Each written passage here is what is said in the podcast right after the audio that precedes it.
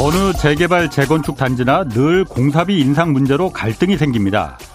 시공사 선정할 때는 간이라도 빼줄 것처럼 공사비를 낮춰서 부르지만은 일단 선정된 뒤에는 이런저런 이유로 공사비를 올려달라 이렇게 요구합니다.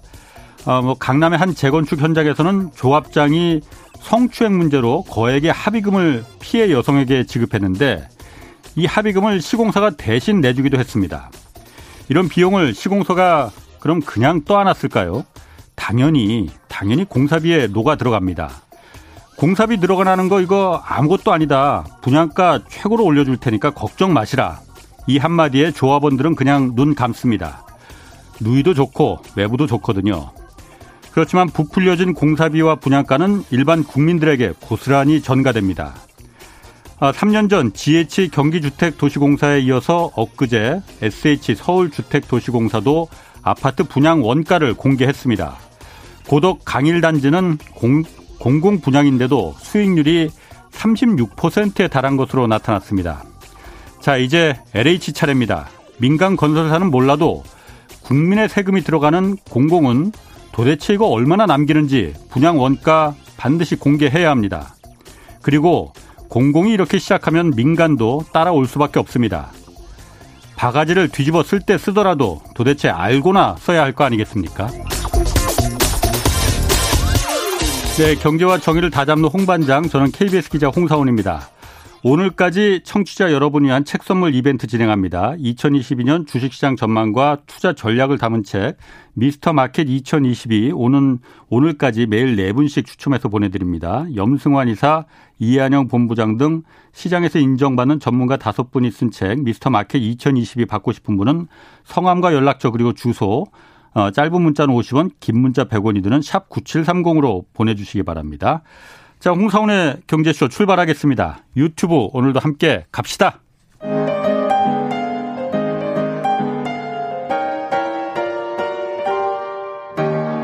대한민국 최고의 경제 전문가와 함께합니다. 믿을 만한 정보만 쉽고 정확하게 전해드립니다. 홍사훈의 경제쇼. 네, 최근 서울 강남과 서북권 아파트 실거래 가격이 하락세로 전환했다고 합니다. 집값이 이거 본격적으로 하락하는 거 아니냐 이런 관측이 나오고 있는데 오늘 그래서 모처럼 정말 아주 반가운 분 모셨습니다. 이광수 미래에셋증권 수석연구위원 나오셨습니다. 안녕하세요. 네, 안녕하세요. 하도 오랜만에 나오셔서 제가 6.25 때 헤어진 동생 만난 기분입니다, 지금. 고맙습니다.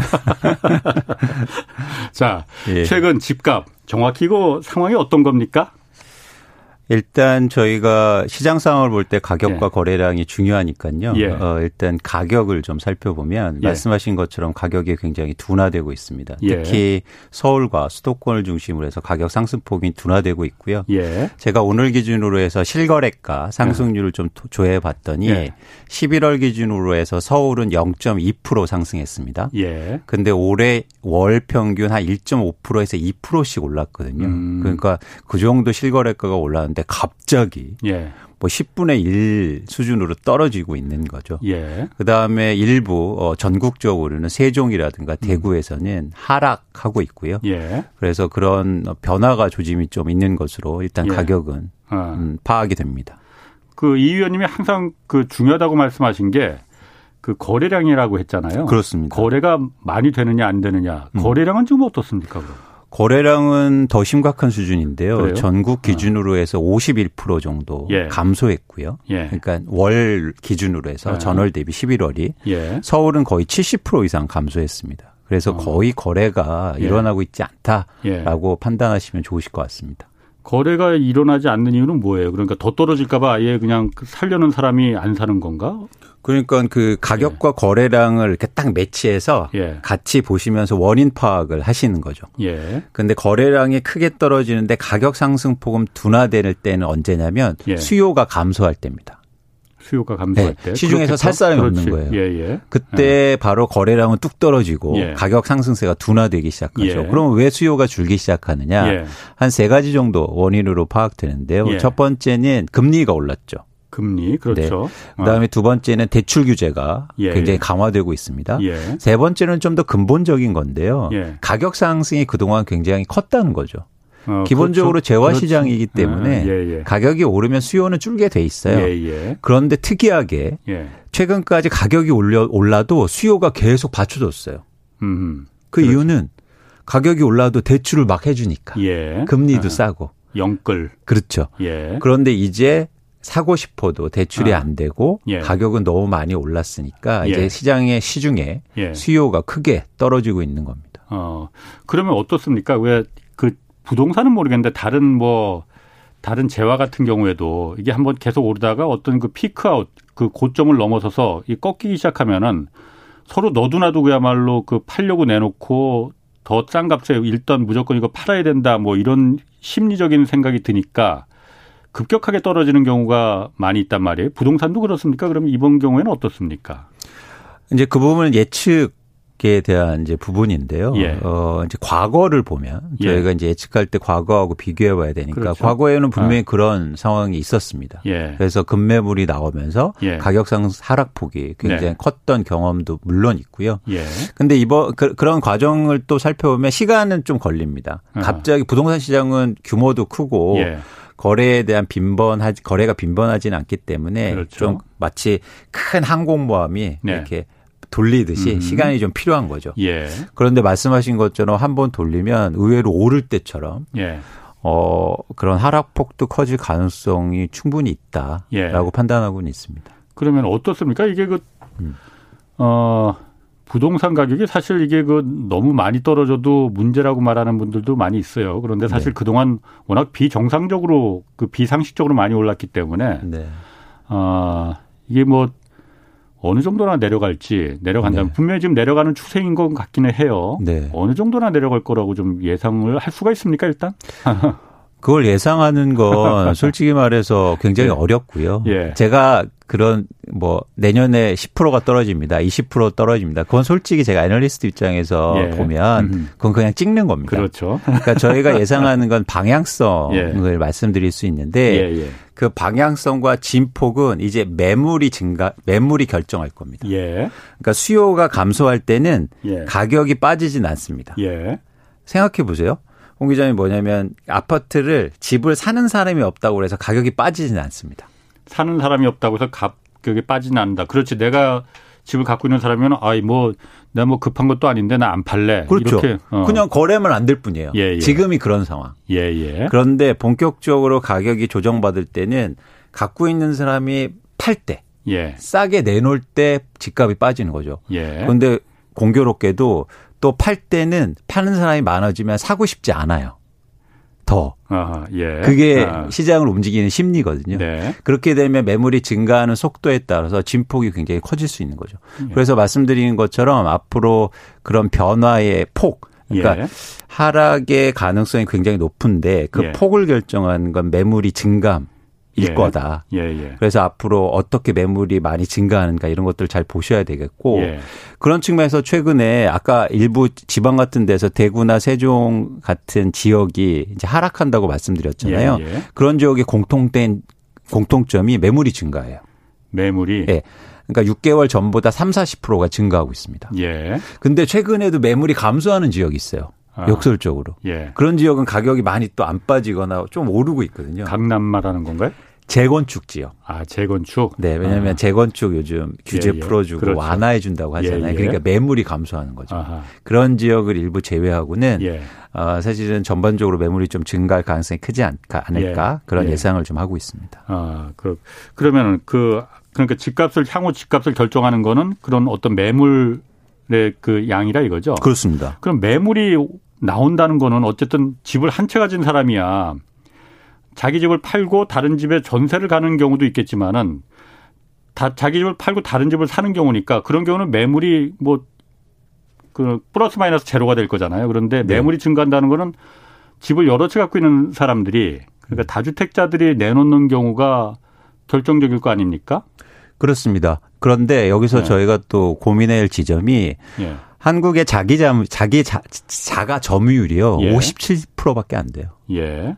그 얘기는 무슨 얘기냐면 한 채를 갖고 있어도 예. 그거를 내가 살고 있지 않는 집을 갖고 있는 경우도 많다는 겁니다.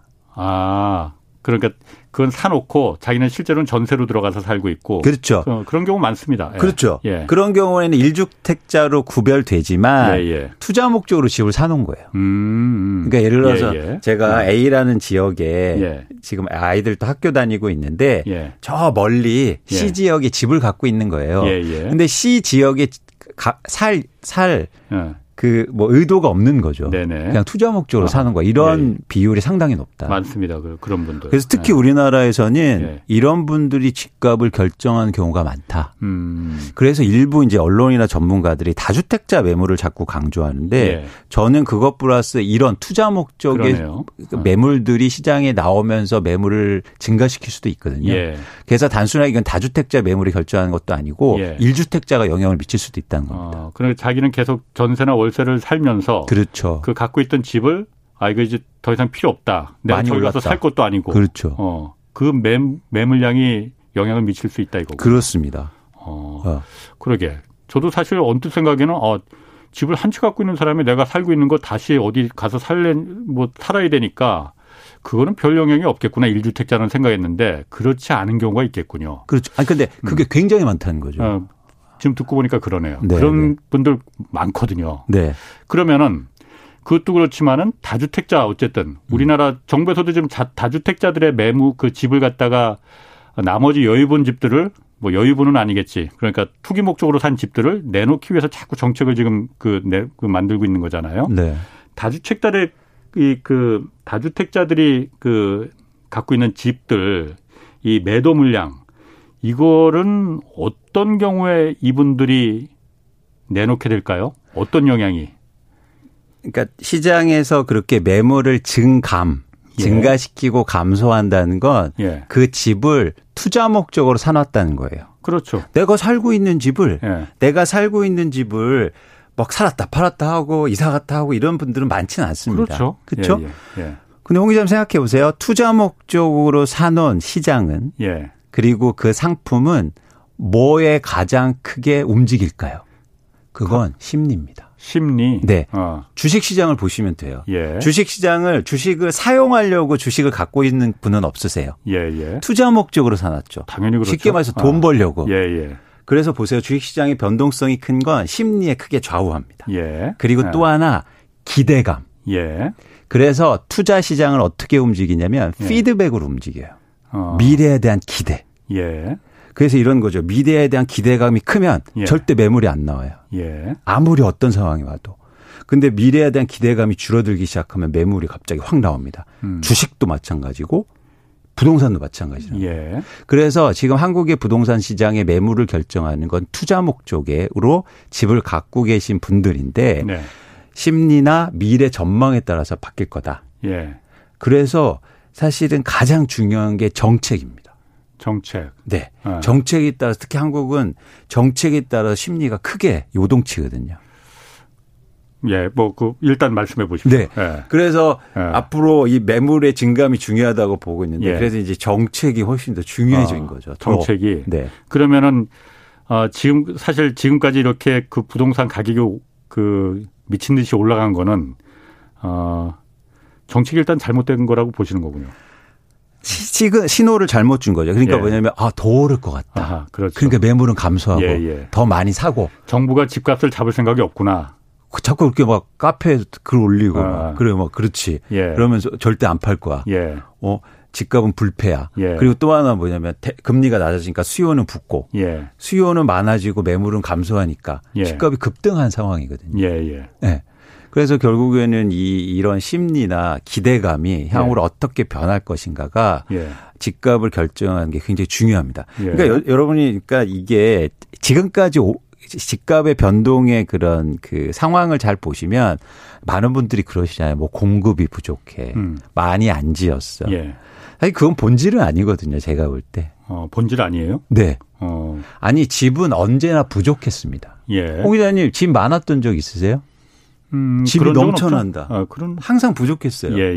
항상 부족했는데 집값이 빠진 적도 있고 많이 오른 적도 있잖아요. 그거는 뭐랄까 변동 요인이 아니라는 거죠. 그냥 원래 좋은 집에 살고 싶어. 이게 변동 요인입니까? 그렇죠. 갑자기 사람들이 2020년부터 2022년까지 좋은 집에 살고 싶은 사람들이 많아졌어요. 네. 그래서 집값이 올랐어요. 이건 아니죠. 변동 요인이. 그러니까 저희가 시장을 파악할 때 정확하게 변화의 요인, 예. 즉 원인과 결과를 정확하게 짚어야 되는데 예. 그 원인이 바로 그거였다. 예. 수요와 공급의 예. 그런 결정. 그런 차원에서 저희가 좀 다르게 접근해 봐야 되고 예. 그런 측면에서 전망할 때도 이걸 기준으로 전망해 봐야 된다는 겁니다. 그런데 제가 위원님 말에 전적으로 다 동일할 수 없는 게 네. 집이 그러니까 지금 그 부족한 항상 넘쳐나는 적은 없었지만은 네. 그렇다고 해서 옛날에 비해서 요즘은 그 수요가 굉장히 크거든요. 새 아파트. 네. 왜냐면은 정말 잘 짓거든요. 좋거든요. 네. 새 아파트는 도둑도 잘 안 들어. 네. 그리고 거기는 뭐 커뮤니티 시설도 좋고 네. 그러다 보니까 누구나 다 30년, 40년 된 그런 구축 그 주택보다는 새로 지어진 좋은 새 아파트에 들어가고 싶은 욕망이 다들 누구나 갖고 있거든요. 저도 그렇고요. 네. 그런 부분이 더 이런 그 아파트 그 주택 그 부족에 대한 그 수요를 좀 건드리는 거 아닐까요? 근데 최근에 재건축 재개발이 더 많이 오르지 않습니까? 예. 왜 새 아파트를 원하는데 왜 그런 지역이 더 오르는가라고 우리가 좀 고민해봐야 되고. 아니 그걸 재건축 새로 지어질 거니까 그럼 새 아파트가 곧 지어질 거니까 그걸 기대하고 거기다 그 비싼 값을 지불하는 거잖아요. 그러니까 그게 사실은 네. 변화에 대한 어떤 그 기본적으로 새 아파트를 원해서가 아니고 예. 돈을 많이 벌려고 하는 거잖아요. 뭐 제가 그 집에서 살고 새 아파트에 살고 싶어서 예, 예. 비싼 가격에 사고 예, 재건축에 예. 관심 있는 게 아니라 예. 본질은 돈이 새 아파트를 왜 사람들이 많이 오르냐면 많이 오르니까. 예예, 예. 그렇죠. 그러니까 그게 본질이라고 저는 보고 있어요. 예. 그렇군요. 예, 그렇기 때문에 사실은 언제든지 그 마음은 변할 예. 수도 있는 거고. 예. 그러니까 돈이 많이 버는 게 항상 바뀌잖아요. 그렇군요. 예. 그래서. 또 그 새 아파트 뭐 요즘에 갑자기 더 좋아졌다라고 하는데 그건 기준의 문제인데 예를 들어서 10년 전에는 그 당시에는 지금보다 못하지만 또 새 아파트를 선호했단 말이죠. 아니 그건 아닌 것 같아요. 아니요.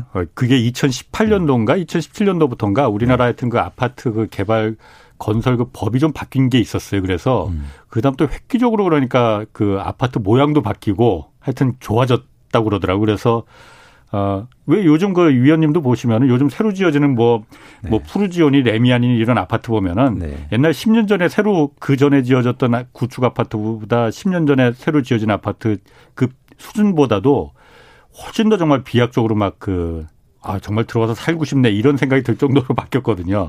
왜 그런 욕망은 좀 있는 것 같아요. 그런 욕망이 좀 바뀌었을, 그러니까 조금씩 이게 예. 진보되긴 하죠. 왜냐하면 소득 수준도 올라가고, 예. 그러니까 집에 대한 수준은 올라가지만 그게 집값을 결정하는 아주 결정적인 요인은 아니다. 그렇군요. 일부 요인은 될 수 있겠지만 예. 그렇게 생각합니다. 알겠습니다. 어쨌든 그 집값이 지금 사실 그동안 너무 비정상적으로 이게 정책의 문제였는지 사람들의 심리 문제였는지 뭐 종합적으로 작용했겠지만은 비정상적으로 올라간 건 사실이에요. 그런데 이걸 지금 좀 정상적으로 좀 다시 이 가격이 되기 위해서는 다주택자들이 집을 여러 채 갖고 있는 사람들이 어쨌든 좀 내놓게 만들어야 하는데 그래서 이제 여야 이제 대선 주자들도 다주택자 그 양도세 집을 갖고 있는 다주택자는 양도세가 중과세가 지금 부과가 되고 있잖아요. 그렇습니다. 할 때 네. 그걸 좀 한시적으로 좀 낮춰줘야 되는 거 아니냐라는 논의 지금 오고 있거든요. 그리고 이 부분에 대해서도 논란이 있습니다. 저도 뭐 사실 오프닝에서 여러 번 이거 말했지만 그거 허용해주면 안 된다. 왜냐하면 1년 전에 이미 한 1년 동안 기회를 줬는데 1년 뒤에는 중과세 맞는다고 그러니까 그 안에 팔자 1년 두 채씩 세 채씩 갖고 있을 이유가 뭐가 있느냐. 그런데 그걸 또 안 팔았는데 그걸 다시 또 유예를 시켜주면은 그건 맞지 않느냐, 안 맞는 거 아니냐라는 생각이거든요. 네네. 위원님 생각은 어떻습니까? 그러니까 이게 저희는 정책을 읽을 때, 예. 그러니까 어떤 뭐 이념이라든가 예. 아니면 뭐랄까요, 그 정치적 목적 이런 예. 걸 통해서 읽지 않고 저희는 예. 이게 합리적인가? 그리고 시장에 실제로 영향을 미칠 수 있는가 이런 차원에서 정책을 분석한다는 건 미리 말씀드리고요. 예예. 그래서 제가 뭐 세금 양도세를 찬성한다, 반대한다 이런 것들에서 정치적 선호하고 다른 얘기입니다. 네네. 그래서 이런 합리성 차원에서 이런 정책을 한번 분석해 보자는 거죠. 예. 그런데 지금 말씀하신 것처럼 지금 양도세를 완화해주면 영향이 있을 수 있어요. 이유는 뭐냐면 양도세가 매물에 영향을 미치기 위해서는 예. 지금 갖고 있는 게 부담돼야 됩니다. 그런데 그동안 부담이 안 됐어요. 왜냐하면 종부세, 즉 네네. 보유세가 낮았거든요. 그런데 이번에 엄청나게 보유세가 올랐죠. 올라갔잖아요. 예. 그래서 사실은 부담을 다주택자들이 부담을 많이 느끼고 있어요. 그런데 일시적으로 양도세를 풀어주면 시장의 매물이 증가할 가능성이 있습니다. 그런데 충분히 근거는 있는 얘기죠. 그런데 여기서 두 가지가 뭐냐면 제가 아까 전제했듯이 시장을 움직이는 게 기대 심리라는 거죠. 그런데 양도세를 완화해 주면 어떤 기대가 생기냐면 그러면 더 완화해 주지 않을까? 당연히 그렇죠. 네. 이런 게 자꾸 생겨난다는 얘기예요. 왜냐하면 피드백을 제가 받으니까. 이게 되게 중요한 전제인데 그 투자화되어 있는 시장은 일기예보를 하는 거하고 다릅니다. 그러니까 예를 들어서 오늘 날씨가 굉장히 추운데 내일 날씨가 따뜻해질 겁니다. 라고 제가 얘기했고 모든 사람이 그걸 믿는다고 해서 내일 날씨가 바뀌진 않아요. 그렇죠. 그런데 투자화되어 있는 시장, 주식시장과 부동산 시장에서는 저희가 예측하고 행동한 게 내일 시장에 영향을 미쳐요. 맞습니다. 이게 바로 대먹임 현상이라는 거예요. 그래서 항상 유의해야 돼요. 그래서 정책이 나오면 그 정책을 지금 상황에서는 그렇게 예측되지만 모든 사람들이 그렇게 예측하는 순간 내일은 달라지는 겁니다. 그래서 정책은 제대로 마치지 못한다면 그냥 일관성이라도 가져가라는 거예요. 일관성이라도 맞습니다. 그런 차원에서 양도세를 과연 제대로 검증되어 있느냐. 그런 차원에서 우리가 이 기대 심리를 혹시 부추기지 않을까. 그래서 굉장히 유의해야 된다는 거죠. 그래서 제가 말씀드린 아까 그래서 결국에는 매물을 증감하는 게 다주택자도 있지만 또 하나 뭐냐면 다주택자의 한정에서 완화해 준다는 거잖아요. 제가 뭐 공정성 그렇죠. 그리고 당위세 이런 거 말씀 안 드릴게요. 이 양도세는요. 소득세예요. 그렇죠. 거래세가 아니에요. 근데 자꾸 왜곡해요. 거래세라는 건 뭐냐면 그냥 거래할 때 내는 거예요. 근데 이거는 자기가 소득이 있어서 내는 거잖아요. 손해보면 안 내는 겁니다. 그렇습니다. 그래서 이거 자꾸 거래세를 낮춰줘서 뭐 양도세를 낮춰야 이거는 기본적으로 아닌 거고 또 하나 흥미로운 건 뭐냐면 양도세를 낮춰주면 다주택자가 매물 내놓을 수 있죠. 그런데 저 변두리. 이런 걸 내놓을 가능성이 높아요. 그렇잖아요. 그게 합리적 선택이잖아요. 근데 그렇다고 그게 시장에 큰 영향을 줄까? 저는 아닐 가능성이 높다. 합리적으로 판단했을 때. 그래서 양도세 완화에 대해서 저희가 좀 유의할 필요가 있고 그리고 그동안 세금을 통해서 시장을 움직이려고 하는 특히 매물. 잘 안 됐잖아요. 제가 어디하고 비유하냐면 해와 달림. 해와 바람. 구름. 해와 바람. 나그네 옷 벗기기. 나그네 옷 벗기려고 바람 엄청나게 했는데 옷을 더 여미잖아요. 근데 햇빛이랑 옷 벗는 것처럼 사실은 기대한 것만큼 정책 효과가 바로 나타나지 않을 수도 있다. 그런 점에서 이 문제는 여러 가지 좀 논의가 필요하고 조심해야 된다. 그리고 시장에 특히 이렇게 변곡점에 이르렀는데 또 정책 때문에 뭔가 기대 심리가 살아나고 그러면 아까처럼 피드백 현상이 일어나서 시장이 또 확 바뀔 수도 있다. 그래서 좀 전 유의할 필요가 있다고 생각합니다. 그래서 아까 그 말씀하신 것 중에 그러니까 다주택자 1주택자인 경우는 얘기 아닙니다. 그러니까 그렇죠. 다주택자가 우리나라에 한 100몇십만 명 정도 된다고 해요. 그분들이 워낙 많은 집을 갖고 있으니 이분들 집을 내놓기 위해서 이미 종부세 크게 맞을 거야. 다주택자 같은 경우에는 실제로 굉장히 올라갔습니다. 그리고 빨리 팔아야지 1년 안에 안 팔면은 양도세도 중과세 될 거야. 물론 양도세 중과세 된다고 해서 손해나는 거 아닙니다. 이익이 좀 줄어들 뿐이죠. 예고를 이미 다 했잖아. 예고가 된 상황이잖아요. 종부세도 분명히 올라가서 보유하고 있는 게 부담이 될 거다. 그러니까 중과세, 양도세 맞기 전에 빨리 파는 게 좋다라고 정부가 1년 동안 그 시간을 줬는데 결국 안 팔았습니다. 왜 안 팔았겠느냐? 버티면 이길 수 있어. 이 정부 정책 언제든지 또 여태까지 과거에 그랬듯이 뒤바뀔 수 있어. 우리가 아까 심리라고 말씀하셨잖아요. 그렇죠. 우리가 버티면은 우리가 이겨 결국은. 이걸 그러면 이번에 또 말씀하신 대로 다주택자 양도세가 풀어주면은 매물이 좀 나올 수는 있겠지만은 내놓겠느냐? 저 같으면 안 내놓을 것 같아요. 저 같으면은 이런 생각 들 것 같습니다. 야, 이거 봐라. 조금만 더 버티면은 아예 양도세 없어질 수도 있겠구만. 결국 버티니까 이기잖아. 라는 생각이 들거든요. 아까 중요한 말씀을 하셨는데 정책을 잘못된 정책이었든 잘된 정책이었든 일단 한번 일관성을 갖고 가줘야지 정책이 우왕좌왕하면은 리더가 흔들리면은 정말 그 개판되는 거거든요. 맞습니다. 그래서 저는 정책은 두 가지인 것 같아요. 하나는 원칙과 관련된 정책. 예. 하나는 아까처럼 말씀드린 것처럼 시장의 변화라든가 이런 실용적 측면에서의 그 정책. 예. 근데 원칙은 아까처럼 그 뭐랄까요? 그래서 불로소득을 없애겠다, 많이 안 나게 만들겠다 부동산을. 그럼 예. 그 원칙은 지켜야죠. 변하지 예. 않게 하는데 실용적인 정책들은 이제 변화할 수 있습니다. 예. 변동될 수 있죠. 네. 변화할 수 있죠. 옛날에 케인즈도 경제학자도 자꾸 다른 말을 하는데 기자가 이렇게 물어봤다고 해요. 왜 이렇게 유명한 경제학자, 위대한 경제학자가 예. 맨날 말을 바꾸느냐. 근데 그 케인즈가 이렇게 답변했거든요. 그럼 상황이 바뀌었는데 제가 그 정책이 어떻게 안 바뀝니까? 예. 그게 사실은 실용적인 접근 방식이긴 하죠. 예. 그런데 저는 이렇게 바꿀 때도 원칙이 또 있어야 된다. 예. 자, 그런 원칙에 가설이 세워졌으면 예. 증거를 찾고 예. 그 증거에 따라서 그러면 다시 결론을 내고 이런 과정이 필요한데 예. 저희는 당연히 그렇게 될 거야라고 막 그냥 만들어버려요. 예.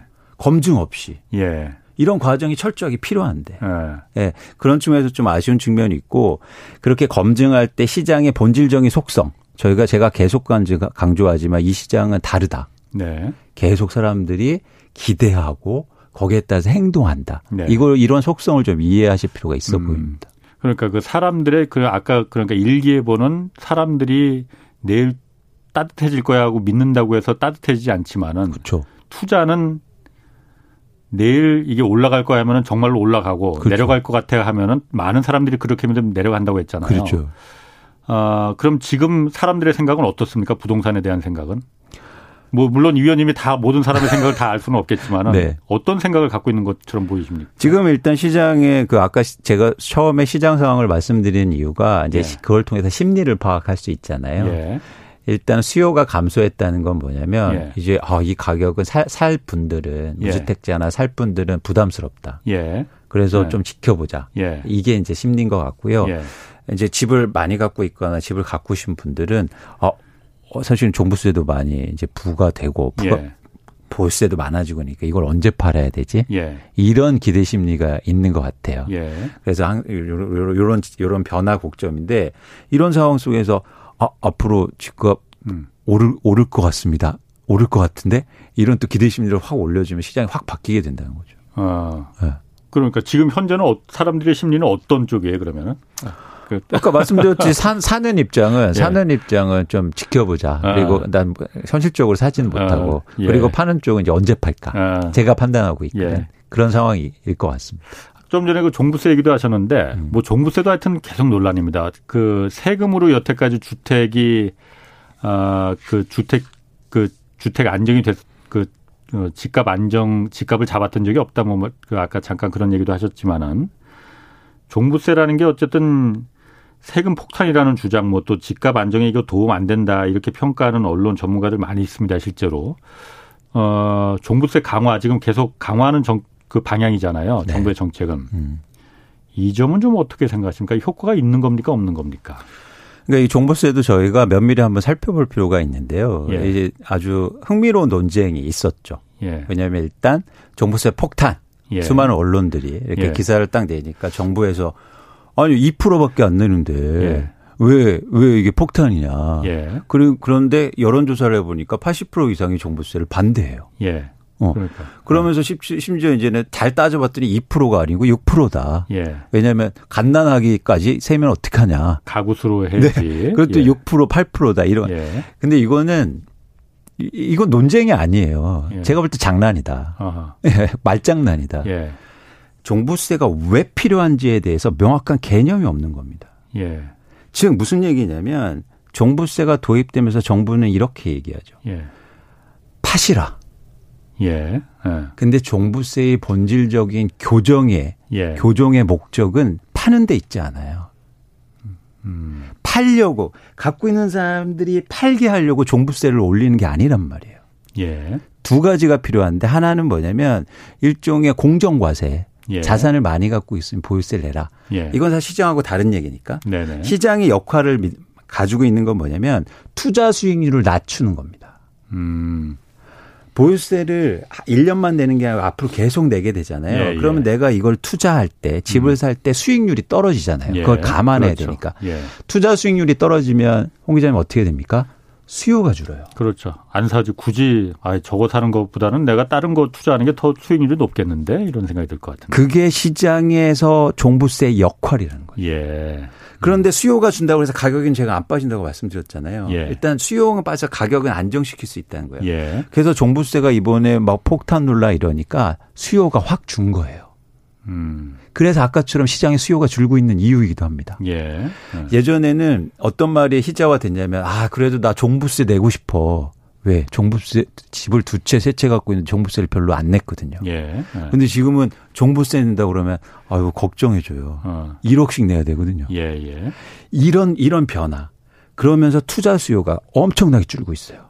예. 이 역할이거든요. 예. 그래서 98%가 종부세를 안 내면서 왜 반대하냐면 이걸 잘못 해석할 뿐만 아니라 예. 정부도 그 목적에 대해서 제대로 홍보를 못 한다고 좀 보고 있습니다. 정부가? 네. 그러니까 예. 종부세를 한다고 사람들이 실제로 팔지도 않았잖아요. 그렇죠. 다 예. 양도만 했지. 예예. 예. 증여만 했지. 예, 증여만 했지. 예. 그러니까 이걸 하면 투자 수요가 줄어서 예. 장기적으로 집값이 안정될 겁니다. 이렇게 얘기했어요. 네. 거기서 집값이 팔 겁니다 했는데 집을 하나도 안 팔고 증여만 하니까 왜 이게 필요한가 예. 비난만 쏟아진 거예요. 예예. 예. 그러니까 이 종부세가 시장의 역할에 대해서 저희가 고민이 필요한 거고요. 예. 제가 볼 때 종부세의 가장 큰 역할은 투자 수익률을 줄여서 예. 시중에 투자 수요가 크게 줄어들 수 있다. 우리나라가 집이요 부동산이 돼버렸습니다. 집이 부동산이죠. 다르죠. 집은 사는 곳이고 부동산 투자로 볼 때. 그런 의미에서. 네. 예. 그만큼 투자 목적에 부동산을 사고 팔고 심지어 뭐 하루 만에 사고 그렇지. 팔고 몇 채를 사고 버스를 타고 돌아다니고. 그만큼 투자 수익률이 높아서잖아요. 그렇죠. 그런데 보유세가 올라가면서 투자 수익률이 떨어지고 있단 말이에요. 예. 그래서 사실 그런 긍정적인 역할이 있는데 그 부분에 대해서 설득을 잘 못한 게 아닌가라는 생각을 하고 있습니다. 그렇군요. 헤이든 님이 의견 많이 주시는데 오늘도 이런 의견 주셨어요. 미국 뉴욕에서 20억대 집이면은 보유세 3천만 원 정도 내야 한다고 해요. 이건 제가 확인은 못하겠습니다. 어쨌든 이렇다고 하니까 우리나라보다 부동산이 더 많이 올랐다고 합니다. 미국이. 그래서 보유세로 만약 집값을 잡을 수 있다면은 미국 전역에서 지금 1년 만에 집값이 19%나 오른 거는 어떻게 설명을 할 수가 있겠습니까? 그러니까 세금으로는 집값을 잡을 수 없다 이런 의견을 주신 것 같거든요. 일단 거기서 저희가 사실관계를 좀 파악해야 되는데 뉴욕이 많이 올랐거든요. 네네. 1년 동안. 그 이유는 코로나 때 많이 빠져서예요. 그렇군요. 네. 예. 특히 2010년도 상반기 때, 1분기 때 크게 빠졌었고요. 2020년도? 네. 코로나가 처음 발생했어요. 그러니까 1년을 딱 하니까 그때 빠진 걸로 계산하니까 마치 많이 오른 것처럼 느껴지는데 누적적으로 보면 사실 한국이 더 많이 올랐다. 특히 서울이. 그렇게 이제 말씀드리고 싶고 아까처럼 20억에 3천만 원 그것도 이제 확인 그만큼 사실은 보유세를 많이 내긴 합니다. 미국이 보유세가 높긴 높아요. 그렇죠. 그렇기 때문에 사실은 특히 개인들은요 투자 목적으로 집을 많이 사진 않아요. 그렇군요. 저희보다. 그러니까 우리나라보다. 그러니까 우리나라는 심지어 이런 말씀 좀 그렇지만 대학생들도 집 투자하고. 근데 사실 외국에서 개인들이요.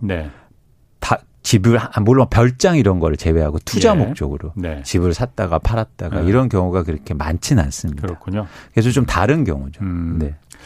어쨌든 지금 대선 이번 대선이 부동산 대선이다 이런 얘기도 있지 않습니까? 네. 여야 대통령 유력 후보들 지금 내놓는 부동산 공약 좀 어떻게 보십니까? 일단 첫 번째는 두 분이 모든 후보들이 공통된 측면 교집합이 하나가 뭐냐면 공급을 많이 해주겠다. 다 그 얘기는 합니다. 200만 원, 300만 원. 그런데 제가 궁금한 게 공급이 지금 예. 사실은 집값을 물론 장기적으로 안정시켰을 때 이런 가능성은 있는데 예. 공급이 어떤 공급이 전 중요하다고 보냐면요. 네. 이제 여러 번 제가 전에도 말씀드렸지만 질적 공급이에요. 예. 그러니까 양적 공급이 필요한 게 아니고 예. 좋은 곳에 예. 그리고 일차적으로 시장에 영향을 미칠 수 있는 곳에. 예, 예. 그러니까 예를 들어서 100만 뭐 200만 300만 얘기하지만 50만을 하더라도 예. 시장에 영향을 미칠 수 있는 공급이 지금 필요하다는 게 저희 생각이고 예. 그런 측면에서 그런 공약들이 어떻게 잘 만들어지는가 굉장히 중요해 보이고요. 예. 또 하나 아까도 잠깐 말씀드렸지만 그 결국에는 부동산 정책이라는 게 원칙 부분과 예. 그리고 실용적 측면이 있는데 예. 저희는 사실 유권자 아닙니까? 네. 여러분들이 보실 때 원칙도 중요하지만 실용적 정책들을 얼마나 잘 내느냐. 실용적. 예, 그래서 예, 실용적이 시장에 과연 역할을 할 수 있는지 영향을 예. 잘 미칠 수 있는지 예. 그런 점에서 잘 판단하셨으면 좋겠다. 저는 이번에 또 여러 정책들은 예를 들어서 유력한 두 후보가 굉장히 극단에 있잖아요. 예. 예를 들어서 한쪽은 세금을 완전 완화해주겠다. 예. 한쪽은 뭐 예를 들어서 세금을 강화하겠다. 예. 그래서 이런 결과에 따라서 시장의 분위기가 확 달라질 수도 있어 보여요. 대선 결과에 따라서. 그렇죠.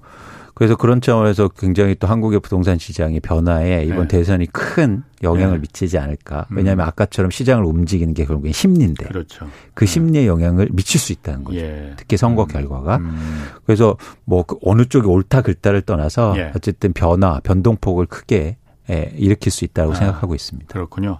뭐 이번 그 대선에서도 저도 이제 부동산 취재를 여러 번 하다 보니까는 좀 들은 풍월이 좀 있어 갖고 제 생각에는 말이죠. 저는 물론 전문가는 아닙니다. 부동산에 대해서. 그렇지만은 제가 이제 쭉 취재하면서 저희가 원래 취재하면서 여러 가지 얘기를 듣는 거니까 공급은 저도 필요하다고 생각해요. 아까 말했듯이 누구나 들어가서 살기 원하는 그런 좋은 새 아파트를 공급하는 건 필요한데 10억짜리 아파트 100만 채 지어놔봤자 그거는 일반 청년들, 서민들이 들어갈 수 있는 집이 아니잖아요. 시세 차익이 발생하지 않는 싼 값의 아파트를 대량으로 공급하는 게 중요하다고 생각하거든요. 그럼 흔히들 그렇게 말합니다. 그런 아파트가 어디 있어. 사놓으면 시세 차익이 붙기 위해서 사람들이 그걸 목적으로 사는 게 더 많은데 찾아보면 있거든요. 그런 방법이. 우리가 그런 주택 정책을 취하지 않기 때문에 그런 거지. 뭐 예를 단적으로 요즘 여야 후보들이 말하는 뭐 토지 임대부 방식이라는 그 주택 아파트 공급 방식도 있잖아요. 그런 건 시세 차익이 원론적으로는 발생할 수가 없는 거잖아요.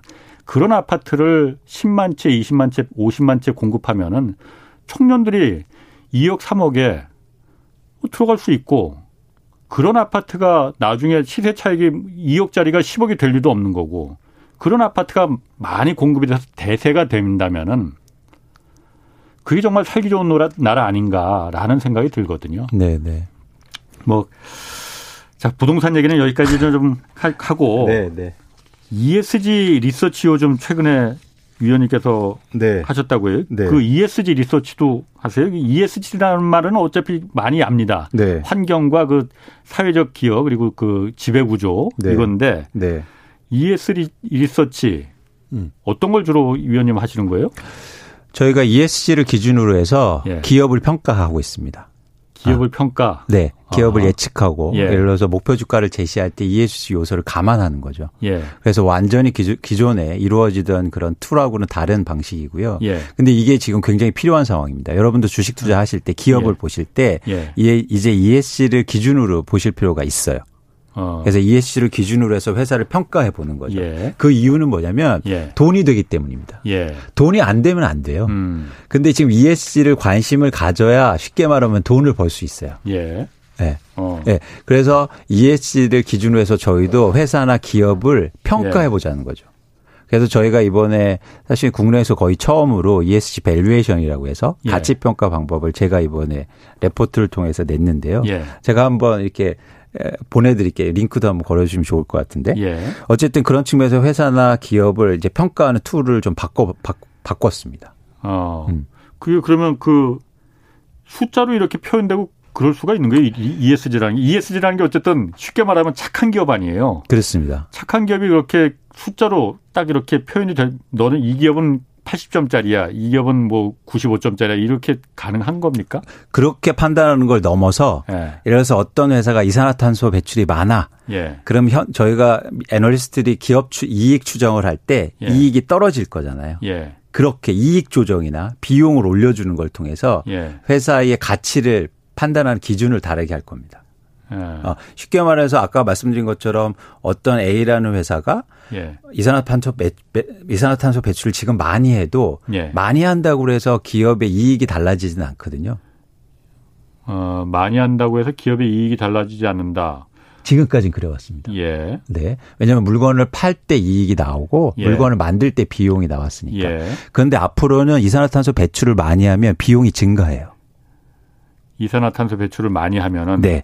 왜냐하면 시장 실패의 비용이 예. 지금 비용화되고 있습니다. 시장 실패가. 예. 그러니까 회사가 앞으로 탄소 배출권이라든가 예. 아니면 그런 환경에 영향을 미치는 요소가 자기가 쉽게 말해서 돈을 내야 됩니다. 예. 그러면 그걸 반영해서 기업의 이익을 추정해야 되죠. 예. 지금까지 안 해왔는데. 예. 그래서 쉽게 말하면 이제는 그런 환경도 영향을 미치고요. 또 하나 이런 경우도 있습니다. 예. 과거에 기업을 볼 때 A하고 B라는 회사가 있는데 A라는 회사가 그 인건비가 싸요. 예. 그리고 B라는 회사는 인건비가 높아요. 예. 근데 홍 기자님 보실 때 주식 입장에서 어떤 회사를 더 투자하고 지금까지는 싼 회사죠. 그렇죠. 지금까지 그렇게 해왔어요. 예. 비용이. 예. 그런데 앞으로는 임금이 높은 회사가 예. 이익이 높아질 가능성이 큽니다. 이게 ESG 툴이에요. 임금이 높은 회사, 인건비가 높은 회사가 이익이 왜 더 많아지지? 이익의 변동성이 일단 주는데 첫 번째 예. 이유는 뭐냐면 예. ESG 관점에서는 앞으로 최저임금이 계속 올라갈 수밖에 없어요. 예. 그럼 높은 회사가 올라가는 폭이 적겠죠. 예, 그렇죠. 그렇죠. 두 번째는 뭐냐면 임금이 높을수록 회사에 대한 만족도가 올라가고 더 열심히 일한다는 겁니다. 그건 당연합니다. 그게 이익을 반영시켜요, 이제. 생산성이 높아지고 품질이 좋아진다. 그렇죠. 예. 그런 것들을 저희가 반영해서 기업을 평가할 겁니다. 예. 그러면 과거하고 잣대가 달라지는 거예요. 예. 이제 정말 좋은 투자를 하는 거고 예. 이게 단순하게 제가 말씀드리는 이유가 아니고 예. 전 세계에서 가장 큰 자산운용 투자자 예. 레리 핑크. 예. 그러니까 블랙락의 CEO가 예. 올해 연초에 예. 자기가 투자한 회사들 모든 회사들한테 편지를 예. 보냈습니다. 예. CEO들한테. 예. 자기 다 대주주잖아요. 앞으로 환경, 경영, ESG 이런 요소들에 대해서 고려 안 하는 회사는 내 포트폴리오에서 다 빼버릴 거야. 근데 왜 투자자가 결국엔 수익이 목적인 투자자가 왜 그걸 강조했을까요? 그 이유는 ESG가 돈이 되기 때문이에요. 돈이 되니까. 이게 되게 중요한 예, 변화입니다. 예. 앞으로 ESG가 돈이 돼요. 예. 그래서 그런 관점에서 저희도 이걸 분석하고 판단의 기준으로 봐야 된다는 거죠. 예. 그래서 얼마 전에 기후위기 100이라는 네. 전 세계 자산운용사들 모여있는 그 그룹이 네. 있다고 해요. 네. 아까 말씀하신 블랙락도 거기 포함이 네. 돼 있고. 네. 근데 거기서 한국에 공식적으로 경고를 보냈다고 하더라고요. 네네. 탄소 배출량 지금처럼 석탄 발전소 오히려 줄이는 게 아니고 더 만들고 그러면은 네. 주주로서 권한을 행사를 하겠다. 네네. 이거 무서운 말이거든요. 네네. 다 빼버리겠다는 거거든. 네네. 그래서 실제로 한국전력 같은 경우에는 빼기도 했대요. 맞습니다. 이런 게 그러면은 그 자산운용사들이 네. 실질적인 행동에 나서는 게 그쵸. 지구를 살리자는 것도 있겠지만은 그거보다는 돈이 된다는 거죠. 무조건요. 지구를 살리자고 선한 목적을 가진 투자자들은 사실 없어요. 예. 돈이 되니까. 예. 그런데 실제로 그게 돈이 되는 거예요. 왜냐하면 예. 그게 그런 회사가 성장성이 높고 예. 그런 회사가 비용이 더 낮아진다는 거죠. 예. 그래서 이런 변화들이 투자 방식에서도 달라지는데 쉽게 말해서 지금까지 ESG 투자 방식은 뭐였냐면 이산화탄소 배출을 많이 하는 회사를 그냥 빼버렸어요. 예. 그런데 이제는 ESG 인티그레이션이라고 해서 예. 어떤 투자 방식이냐면 ESG가 많이 개선되는 회사를 투자합니다. 예. 그래서 지금 상황에서 A하고 B라는 회사가 A가 이산화탄소 배출이 많고 예. B라는 회사가 이산화탄소 배출이 적잖아요. 예. 그럼 그동안은 B만 투자했어요. 예. B만 투자하다 보니까 모두 다 B를 투자하니까 초과 수익률이 안 나오잖아요. 네. 그래서 이제 투자 방식이 예. 많이 배출하는 회사를 투자합니다. 그래서 예. 좋게 만드는 거예요. 그래서 그렇게. 그걸 인게이지먼트라고 그러는데 예. 회사의 경영에 참여해서 줄여. 예. 그래서 좋게 회사를 만드는 거죠. 예. 그래서 거기에서 알파, 즉 초과 수익률을 투자자들이 얻으려고 하는 겁니다. 예. 그러니까 굉장히 돈을 벌기 위해서 지금 ESG에서 나서고 있는 거예요. 그러면은 제가 그거는 이해를 하겠는데 네. 이 위원님이 그걸 이제 그 리서치를 시작해서 A라는 회사는 이게 뭐 몇 점 뭐 그렇게까지 점수가 나오는지 모르겠어요. 이 어쨌든 리서치를 하면은 그 이 위원님 그걸 왜 하시는 거예요, 일단은? 돈 벌려고 하시는 건가? 아니요. 그걸 예를 들어서 저희 투자자들이 원하니까. 투자자들이 원하니까? 네. 저희 애널리스트들은 투자자들이 원하면 해야 되니까. 그걸 갖다 좀 어떤 기업들이 그럼 착한 기업들인지 ESG에 충실한 기업들인지를 좀 나열해달라. 그렇죠. 아니요. 저는 나열하는 걸로 넘어서 목표 주가를 제시할 겁니다. 목표 주가를? ESG 타겟 프라이스. ESG에 근거한 이 기업의 목표 주가가 얼마다. 그렇죠. 지금까지 ESG를 고려하는 목표 주가를 제시했는데 이제 ESG를 고려해서 그러면은 ESG가 좋은 회사는 기존의 목표 주가보다 올라가는 거예요. 예. 나쁜 회사는 떨어지고. 그러니까 쉽게 말해서 이게 좀 그 우리가 밸류에이션하고 기업 가치를 측정할 때 어떻게 하자면 매년 현금 흐름을 추정합니다. 매년 현금을 추정해서 그걸 현가화 시켜서 더해서 현재 주가로 현재 목표 그러니까 우리가 타겟 프라이스 목표 주가로 제시하거든요. 그럼 미래 추정하는 그 손익에 ESG 요소를 가미하는 거예요. 그리고 이 회사의 리스크가 높다. 그럼 활인율을 높여줍니다. 그러면 미래 이익이 활인이 더 많이 되잖아요. 이게 ESG가 더 요소 중요한 게 시간이 갈수록 더 활인율이 커져요. 왜냐하면 리스크가 노출돼 있어요. 그렇잖아요. 규제도 더 강화되고. 그래서 이런 시간 가치와 밸류, 그 기업 가치를 예상해서 지금 가치를 계산해내고자 하는 게 사실 저희 미래에셋증권 리서치센터가 처음으로 이제 국내에서 처음으로 제시하고자 하는 겁니다. 제가 그걸 왜 그 아까 돈 벌려고 이거 하느냐 물어본 게 사실은 그 지금 현재 ESG 뭐 이렇게 해서 뭐 그 착한 기업 해갖고 경제신문 같은 데서 다들 유행이거든요. 그 선정하고 뭐 상주고 그러는 거 많지 않습니까? 그 사실 다 그 기업들한테 돈 받고 하는 경우가 많아요. 사실 저희 그 프로그램에서도 한번 KBS 프로그램에서도 그걸 한번 고발한 적이 있었거든요. 왜냐하면 그게 ESG라는 게 정량적으로 딱 그 경제신문 같은 데서 평가하는 게 굉장히 애매모호한 경우가 많거든요. 그래서 다 보면 그 돈 받고 하는 광고의 목적 이런 것들이 다 영향이 있어갖고 혹시나 또 뭐 이 의원님이 그런 거 아닙니다. 홍 기자님 말씀하신 것처럼 그동안 ESG 평가가 정성적인 게 많았어요. 그런데 저는 애널리스트로서 정량적인 평가를 하겠다는 거죠. 그러면 저희가 정량적 평가를 하면 기업들하고도 사실은 뭐랄까. 저게 지금 저희가 목표 주가 제시하고 하는 거하고 똑같은 얘기입니다. 저희가 지금 회사를 분석하고 할 때 회사에다 돈 받고 이러진 않거든요. 그게 철저하게 법으로도 안 되는 상황이고 저희는 독립적인 체계니까.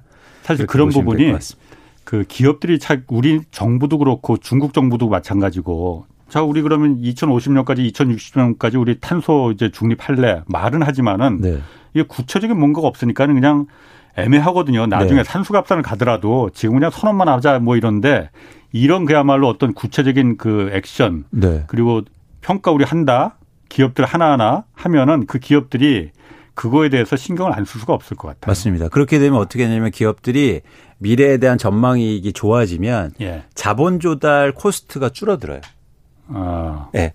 그래요? 그러니까 왜냐하면 돈을 꼬을 때도 지금도 ESG 채권은 금리가 더 낮습니다. 그런데 보통 우리가 기업이 투자할 때 자금 조달하는 거하고 내가 벌 돈 수익률을 비교하잖아요. 그래서 수익률이 높아야 조달하는 것보다 높아야 투자가 많이 일어나잖아요. 근데 ESG 하면 그게 더 많아질 수도 있다는 거죠. 알겠습니다. 오늘 말씀 감사합니다. 지금까지 이광수 미래에셋증권 수석연구위원 함께했습니다. 고맙습니다. 고맙습니다. 자, 그리고 미스터 마켓 2022 그 이벤트 당첨자 알려드리겠습니다. 8708님, 6606님, 7936-1223, 1230, 1260, 0819, 1610, 0793님, 0388, 5848, 7249님, 0729, 0202, 5618, 3263, 1778, 4054님, 7063님, 8077님입니다. 다 당첨되신 분들 축하드리고요. 경제쇼 홈페이지에도 좀 올려놓겠습니다. 자, 오늘 여기까지 하겠습니다. 내일 오전 11시에 유튜브 경제쇼 플러스 업로드됩니다. 이번 주에는 박정호 명지대 특임 교수와 인플레이션의 모든 것 한번 살펴보겠습니다. 자, 오늘 여기까지 하겠습니다. 지금까지 경제와 정의를 다잡는 홍반장, 홍사원의 경제쇼였습니다.